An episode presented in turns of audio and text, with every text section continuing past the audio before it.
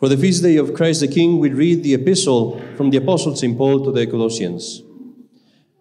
Brethren, giving thanks to God the Father, who hath made us worthy to be partakers of the lot of the saints in light, who hath delivered us from the power of darkness, and hath translated us into the kingdom of the Son of his love, in whom we have redemption through his blood, the remission of sins, who is the image of the invisible God, the firstborn of every creature.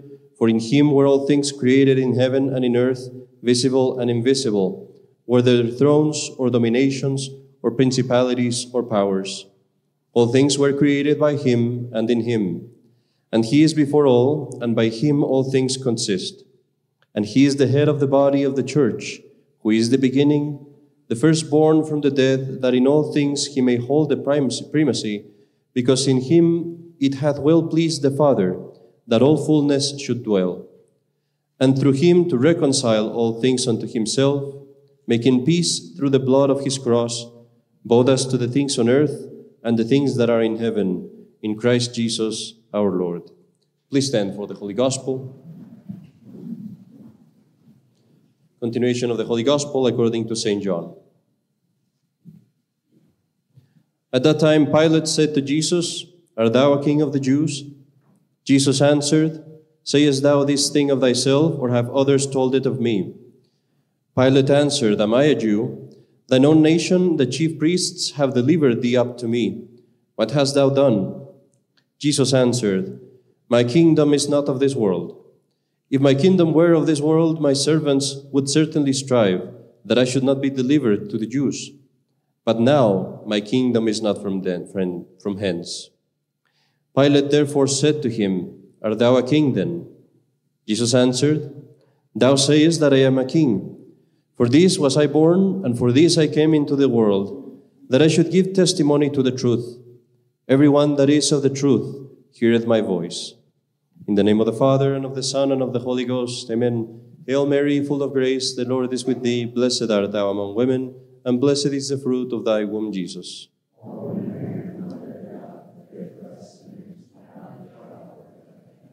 Our Lady, seat of wisdom. In the name of the Father, and of the Son, and of the Holy Ghost. Amen. Please be seated.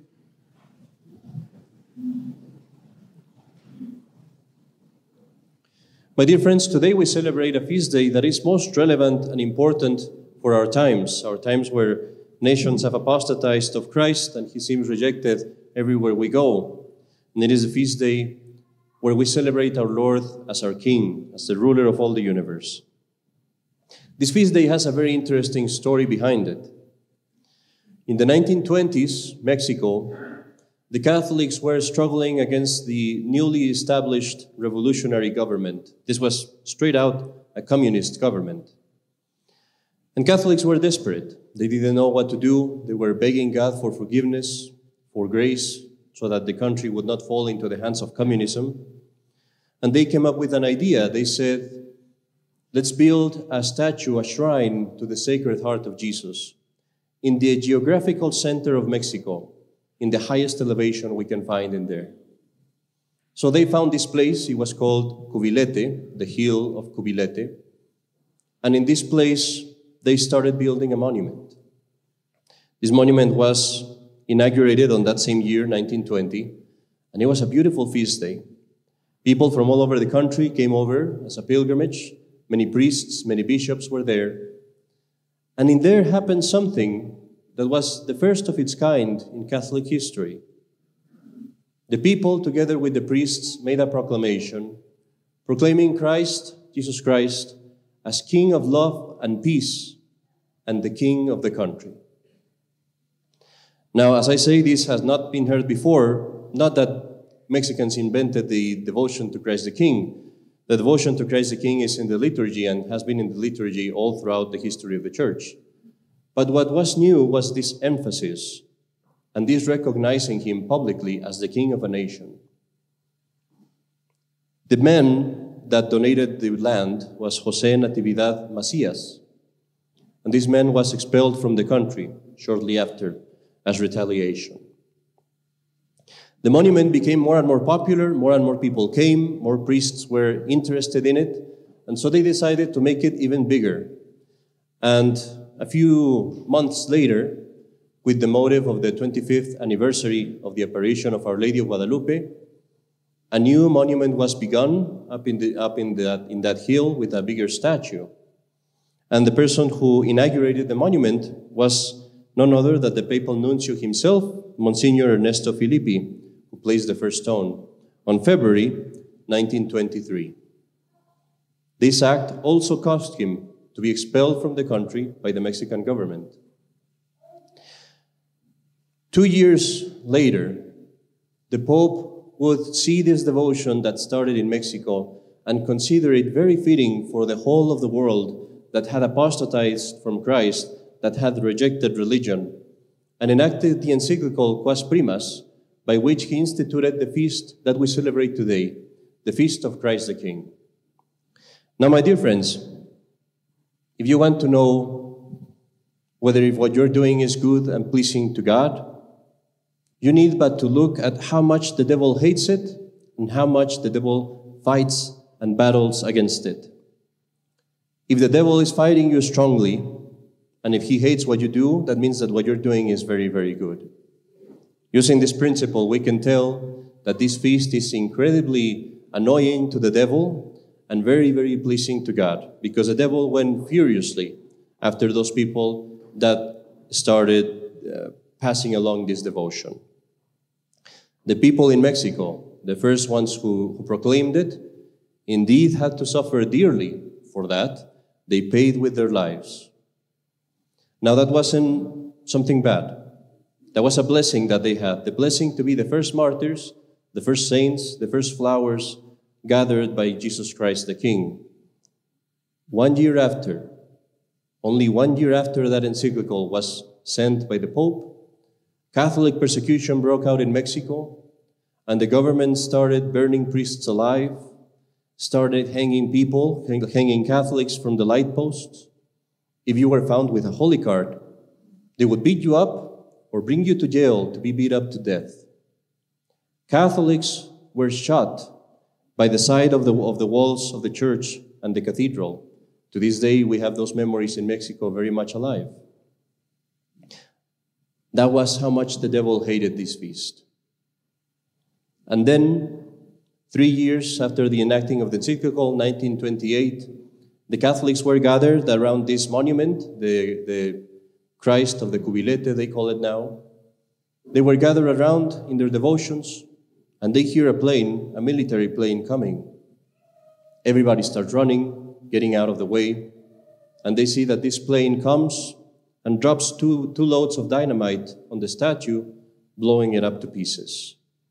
This was January 30th, 4 p.m., 1928. My dear friends, this, history, this story that I'm telling you is a reflection also of what we read today in the gospel, and I want to use both to speak of two topics, two things that are very much engraved into this feast. And that would be the faith that the kingship of Christ requires from us and the hope that it gives us. Let me speak of the faith first. Think of what we read today in the gospel how our Lord is in the midst of his passion, he is suffering, he has a black eye, his eye, his whole face, his whole back, everything is filled with wounds and blood and scars. And at that moment, he declares to Pilate that he is king. He says it at the moment where you would least believe him. He could have said it at the moment of the multiplication of the leaves of, of the bread, where all the people were acclaiming him as king. He didn't say it then. He could have said that he was king in Palm Sunday, when people were eager to follow him. He didn't. He could have said that he was king in the transfiguration when he was up in the hill looking like God, showing his divinity. No one would have doubted he was God. He didn't say it then. He chose the moment where he was most debased, most apparently defeated, most hurt, to declare, I am king. For this I have come to this world, to give testimony of the truth. I am king. My dear friends, we learn two lessons from this. The first one is that the instrument of glory, the instrument to gain our kingdom, because it is also our kingdom, is suffering. Jesus Christ said it during his passion to show us this is my throne, the cross. And this is the weapon that I use to gain my kingdom, my sufferings. This is the door through which I go to glory. And this is the door through which all of us have to go suffering. It is not a bad thing. It is the door to make it to the kingdom, the door to make it to glory. It, teaches us also, my dear friends, the value of faith, how much God loves for us to believe Him, how important it is for us to believe Him even when the appearance seems otherwise. This is very fitting for us if you think about it. Jesus Christ is the head of the church, but the church is its mystical body. And today we see the church as we would have seen Jesus Christ during his passion. We see the church crucified, rejected by everyone, Everyone hates it. We see it scourged, beaten, apparently defeated. But this is the moment where we are supposed to say, Jesus Christ is King. And at this moment, my dear friends, every act of faith that you do, every moment where you believe in the Catholic Church, even against the appearances, even against the difficulties, your faith in this moment is worth gold as it would have been if you had believed in Jesus Christ as King at that moment where he appeared defeated. This teaches us also not to be discouraged when things look gloomy to us. There are times where, as a faithful Catholic, you might suffer greatly, you might feel alone, you might feel rejected, you might feel like people don't understand you, you might have to struggle with many things if you want to be good and save your soul. But when you're suffering through those things, remember, this is the moment where I am the most close to my King, to my Lord Jesus Christ. This brings me to my second point. The second thing that I mentioned is how important it is for us to have hope in the kingdom of Christ, to have hope in the good things that are to come. And there is two things that I'd like to mention, risking the sermon making it a little bit longer. The first one is often as Catholics, you look at the world, you look at the news, you look at how bad things are, even in our own lives, and we might be tempted to say things are awful, and they'll always be, and there's no solution. And this feast reminds you that a day will come when Jesus Christ will come to this earth and he will reign in this earth over all peoples, over all nations, for all eternity in such a way that his kingdom will not be taken away. What a great consolation that is. The next time you're looking at the news, think to yourself, Christ will come and he will solve this. The next time you have to suffer injustice, think to yourself, Christ will come and he will solve this. He will solve it all. But there's one point that I want to emphasize a little bit more, and that is the point of our hope. As Catholics, it is true that it would be best for us if we love God without thinking of the reward. It would be the best, the most perfect thing to love God, whether if there is hell or not, whether if there's heaven or not, just because of how good He is, how, how much He deserves to be loved. But, my dear friends, God is wise and He knows us. And in His wisdom, He has given us a reward and shown it to us so that we move forward as an incentive. And today, as we think of Christ's kingdom, I would like you to think of that reward that you will gain someday. Don't think that this is foreign to, to Christ's teaching. Christ Himself said in the Apocalypse, I come swiftly, and my reward comes with me to give to each according to his works. The point that I want to make is this nothing that you do in your life, not even the slightest thing, it's unnoticed by God. Every single thing that you do, the, the most the smallest thing that you do for God is recorded, and you will gain a reward a thousand times worth more. I was thinking about this, and this is true. God keeps more count better count, you could say, of your virtues and the good acts that you practice than of your sins. And I'll prove it to you. Your acts of virtue, when you sin, they amount for nothing if you commit a mortal sin. But if you go to confession, those acts of virtue are returned to you. God keeps count of those, even after He's forgiven your sins.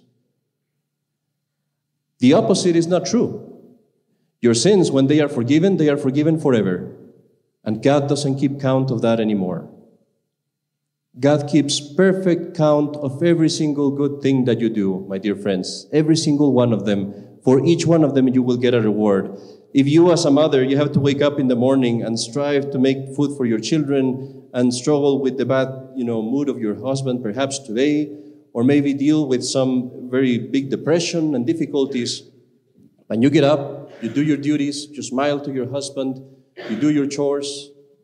Each and every single one of those moments, every ounce of salt that you poured in that breakfast, every little part of that smile that you made to your husband, all of those are recorded, engraved in the book of life, and you will get a reward. And if you, as a husband, you had to wake up in that morning and maybe deal with the bad humor or temper of your wife, or some comment made disrespectfully or out of place, or maybe with something in your house that really bugs you and, and makes you lose your patience, but you struggle through that, and you go to work, and you strive to be a good husband, a good, a good father. God is going to take care of each one of those things, each one of them. All of those are recorded in the book of life. Every thought that you had to stop, every word that you kept in your mouth, all of those things, you will get a reward for them. If you, as a child, perhaps you had to face your dad or your mom and they gave you a hard time, but you kept your peace and you were respectful and you were obedient, every single hour, every single minute, every single day, every month, every week, every year, all of those things are recorded for all of them, you will get a reward when Jesus Christ, our King, comes back. Look then, my dear friends, for that reward, and don't give up when things get difficult. Let us practice these virtues that I speak of. The virtue of faith, even if things look gloomy, even if things like seem to you like they make no sense, even if your prayers seem unanswered, even if you're tired, keep plowing forward ahead knowing that the kingdom will come for you too, and knowing that every single thing, hoping with hope, that every single thing will be rewarded. I did not finish the story of the monument. Satan did not win. The monument was destroyed, yes. Catholics took the rocks, and with those rocks, they built a new chapel in the same place. Twenty years later, the persecution ended and the church was revived, and a bigger monument was built with a larger statue. The past one was made of stone, this one was made of metal. This one was way bigger, 20 meters high, and it was way heavier, 80 tons of weight. And that statue stands still today as a center of pilgrimage and the triumph of Christ the King on Mexico and a symbol of his triumph throughout the world. So, my dear friends, Christ, Christ always succeeds. He always triumphs. I'll have to make one last note before I end the sermon. What if I am not good? What if I haven't deserved this reward? What if I've sinned and perhaps I dropped my cross and I'm not there with Christ in his kingdom? Well, my dear friends, today the church also tells you to cheer up. Our king is not back yet. He will come back. He will give to each according to his works, but he's not back yet, and so we still have time to repent. You still have time to go to the confessional and have your sins forgiven. You still have time to take up that cross that you dropped, perhaps. You still have time to practice those acts of virtue that you can practice in your state of life and gain as many rewards as you can so that you can collect them when Christ comes back in his kingdom, as the preface tells us today a kingdom of peace, of truth, of justice, and of love. In the name of the Father, and of the Son, and of the Holy Ghost, amen.